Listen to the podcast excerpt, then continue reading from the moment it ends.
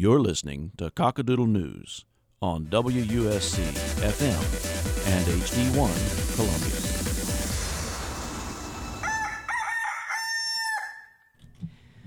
Welcome back, Radio Land. After a week and a day's hiatus, Cockadoodle News is back. We hope that everyone enjoyed your last week, which was our spring break. Did y'all do y'all do anything fun? Uh, went to Charleston, ate, came on back down south. Nothing special. I also did nothing special. It was it was nice. It was a break off of school. Well, I hope that y'all are ready for cockadoodle sports because we have cockadoodle sports for a whole half hour unintentionally slash also intentionally Nonstop. We're ready for it. after you just finished an hour of sports it's just like the sports block today It does, yeah, it never stops. But don't worry, we also have weather um, as well as events happening around Columbia coming up for y'all after this short break. The One Campus chapter is an organization committed to ending global poverty, hunger, and disease, and is currently seeking support in persuading legislatures to rethink budget cuts to areas like foreign aid. Please join us in fighting Capitol Hill. To learn more, go to one.org or come to the weekly meetings on Tuesdays at 8 p.m. on the third floor of the Russell House. Welcome back. Uh, y'all are once again listening to Cockadoodle News, as we just said. Um, all right, so I guess we will just jump into things. If you're ever listening and you have an opinion you'd like to share or you just want to chat, you can feel free to give us a call. Our number is 803 576 9872. That's 803 576 WUSC. If you can't reach us on the phones, feel free to shoot us a message on social media. You can find us on Facebook or Twitter by searching WUSC News. If you want to get a hold of the station, you can find um, the station on Facebook, Twitter, and Instagram by searching WUSCFM. All right, so we will jump right into things. The Charlotte Observer, in uh, coordination with the state, has reported on a Panther move to South Carolina. They're going to looking at moving their practices down here, um, while their games will remain up in Charlotte. Um, Panthers and SC lawmakers are looking at changing legislation to provide tax incentives and you know um, zoning and all of those those fun things. Um, because as a quote, which I don't remember off the top of my head who said it, but I do remember hearing um, that so- Rock Hill is already um, football nation USA. Yeah, yeah. So we might as well just make it make it permanent for the Panthers. Yeah, they've been um like Football USA. Usually that's kind of like came from. There's a lot of really good teams, little high, really good high school football teams in uh, Rock Hill. So now I guess they want to have that for all football. Yeah, it's pretty cool. Um, Northwestern and uh, South Pointe is Yeah. high school there. But there have been so many good recruits out of those two high schools in the last several years. Yeah, you know. currently um, Clowney, who went to South Pointe, Yeah, and uh, Stephon Gilmore, who also went to South Pointe. He just won a Super Bowl too. They're both in the NFL right now, and then Cor- Cord- Take your time. Car. I should have looked this up before I started. This is why Cordarrelle Patterson. That's the one. He went to Northwestern, which is actually so close to my house that I can hear their band practicing in the afternoons. That's crazy. Also, Rudolph, Mason Rudolph. yeah. I'm pretty sure he is he at the Steelers right now. Uh, yeah, because Big Ben. Uh, so when Mason Rudolph got to Pittsburgh, um, Big Ben, there, Ben Roethlisberger, their longtime veteran quarterback, said he didn't want to help him learn how to be a quarterback because he didn't want to train the guy who's taking his job. Wow. So and then also uh, Mason's younger brother Logan Rudolph is a Clemson's defensive end. I think he had an injury. I want a rotator cuff or something like that. So he hasn't really been playing quite as much. But I, once he rehabs it, he was like a four or five star prospect. Yeah, Rock Hill football is like at the high school level is so good in South Carolina, and I feel like it's taught like the mentions the their the two high schools names are mentioned all the time, but I feel like we don't really talk about how good the area is enough because it's insane how many good recruits come out of those two schools in that area. See, I grew up in Rock Hill. I my whole family's from Rock Hill. I had no idea this was even a thing until. it's I mean, granted, my family's not a football family. I started paying attention to football my senior year because um, I was told that if I was going to get into journalism, I can't be completely ignorant about sports. um, so I started paying attention that that year, but I had no idea until like my junior year of high, of college. as well. Because they also even had like DeVonte Holloman. Did he go to South Pointe? I want to say so. See, South Carolina, when Steve Spurrier was here in those years, right around the time where that uh, USC was winning 11 games a year, three years in a row, there were so many players from those uh, from South Pointe that were just big name guys, and uh, I mean that's those are the guys you remember like Clowney at South Pointe. I can't t- tell you how many hours I watched of Clowney uh, Clowney highlights when he was at South Pointe when I was in middle school, because we had a computer class and what do you do in a computer class? You don't do what you're supposed to do. You go on and uh, what was that? CarolinaScouting.com. Yeah, yeah, yeah. And and you watch Jadeveon Clowney just kill it at South Pointe for hours. And at one time, they were like Mr. Football's three years back to back coming out of South Pointe. And by the way, DeVonte Holloman did come from South Pointe. I think he was one of the. Uh, I think he was one of the Mr. Footballs as well. So that's like a recruiting hotbed. And I f- so at, at that point, it was like uh, USC kind of had a pipeline to. Well, South Pointe had a pipeline to USC. Yeah. Now I feel like I should have actually watched the South Pointe games that I went to. Oh yeah, you definitely missed. yeah, some I went to like almost every home game for I think two years, because my dad was like he was helping to announce the game there. Yeah. Um, so like we we just went with him, and I have no idea. I can't tell you what happened at any one of those Yeah. games. I got to be really good friends with the snow cone guy though. Okay, well, I guess everybody matters.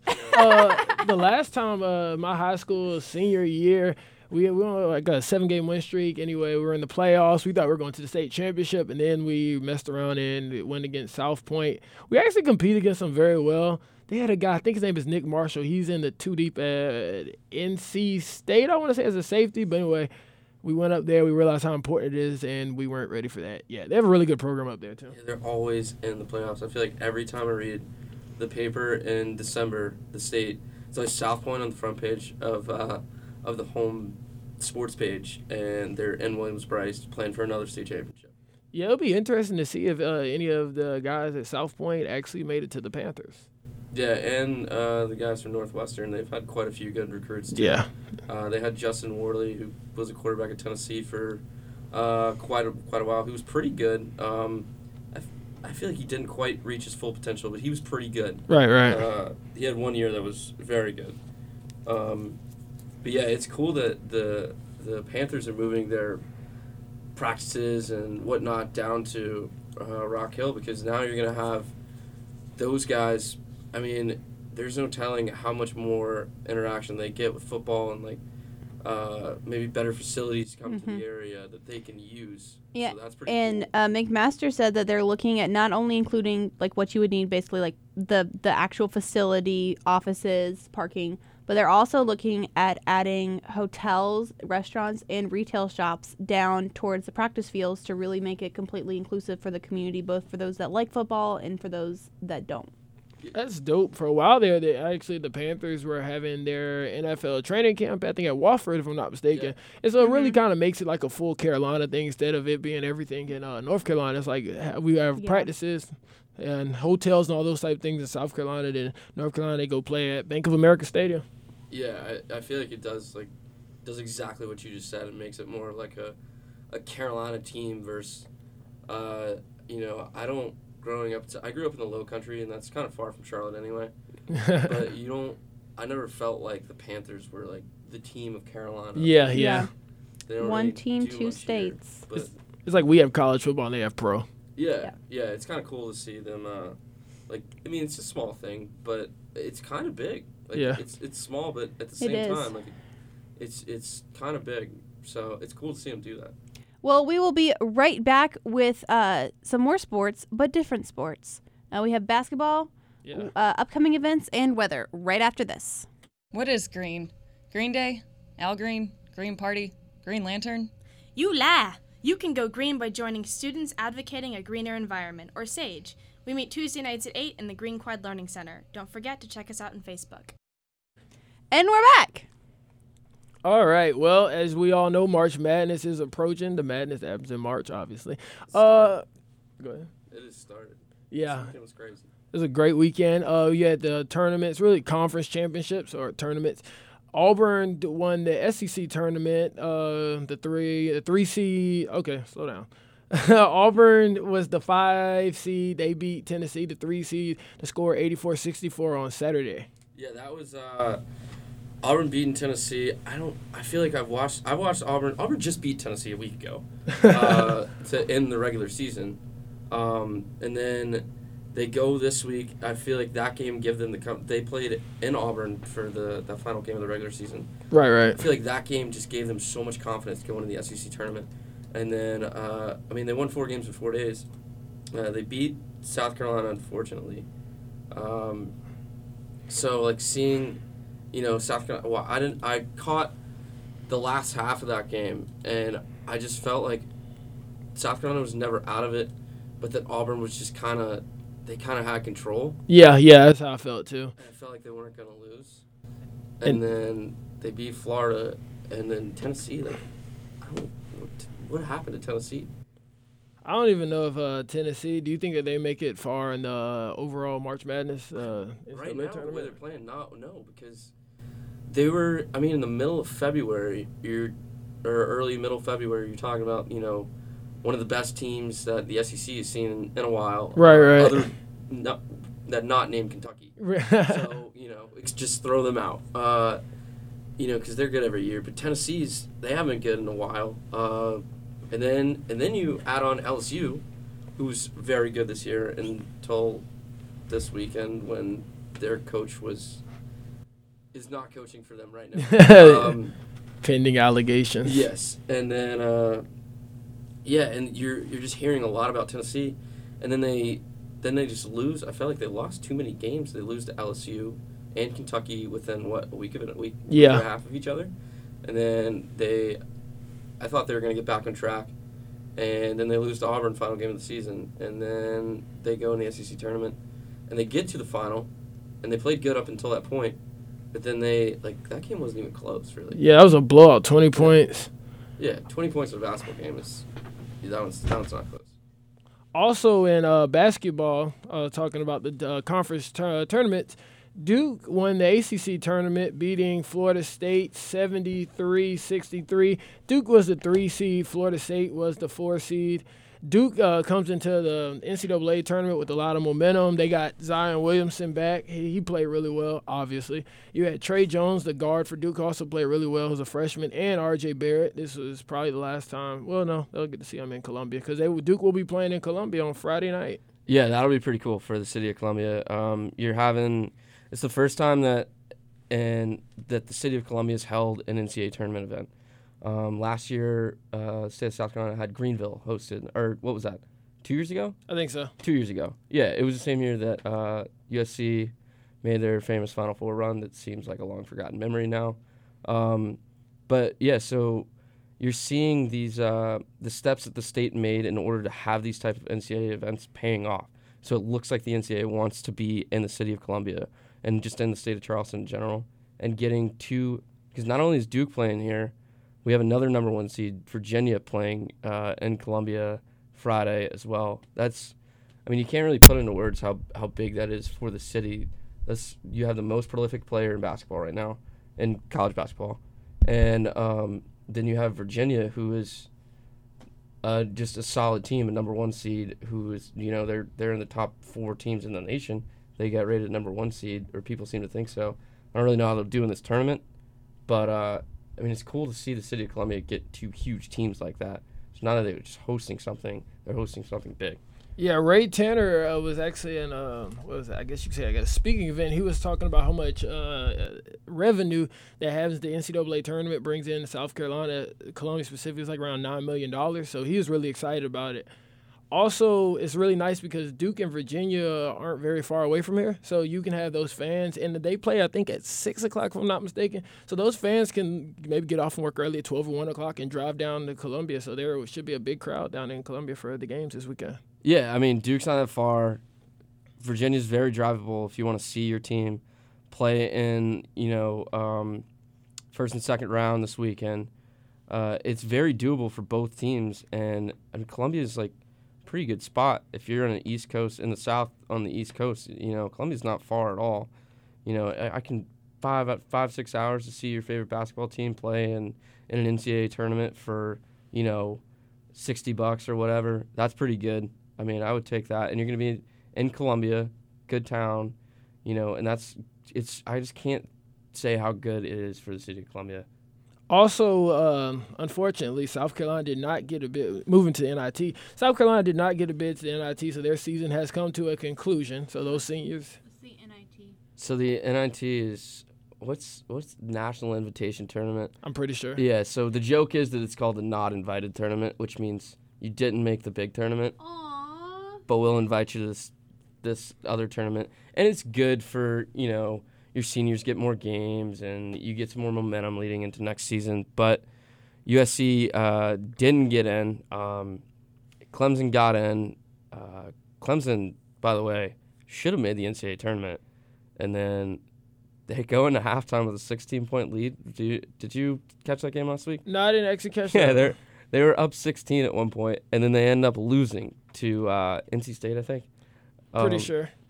Yeah, they end up losing, and which just ends their tournament hopes for the year, uh, because most most bracketologists had their Clemson in and the last four teams in. Um, so that would have been that would have been good for Clemson basketball. They, I don't think they've been in the tournament in a while. Yeah, well, actually, I think two years ago they made it really Yeah. far, but besides that, they've been kind of in and yeah, out they of it. they've they've been you know it's not like basketball's not the hottest thing on campus right now. Obviously. so for them, but uh, I mean, it would have been good, big for them, I guess. Um, but them them losing, I won't say how much joy that brought me. Uh, Never but, uh, make you too happy. yeah, they, they- now they're that kind of helped push South Carolina out of the NIT because now they're not getting the NCAA tournament. So the teams that were supposed to win and be in the NCAA tournament, they're out, and South Carolina got knocked down. But you can't, you know, it's it's Frank Martin said they were they were going to accept a bid if they got it, um, and it's it's it's tough to see the seniors like uh, Chris Silva and Gravett go and not get to play any more games. But Right. I mean, they were close this year. They just needed to win more games. So yeah, I guess life lesson: get the job done, control Yeah. what you can control, and you wouldn't be in this situation. Yeah, you, you know, you can't can't blame anyone for not making a tournament. Um, but it, it does it's tough for fans to just kind of not see their team have anything to play for anymore. So for sure. Also, let's we move to baseball. yeah. So uh, funny story today. Uh, Jeff Passan from ESPN.com uh, reported that Carlos Santana, who was a vet, a baseball vet, he played for the Cleveland Indians starting in 2010, I believe, and last year was his first year on the Phillies.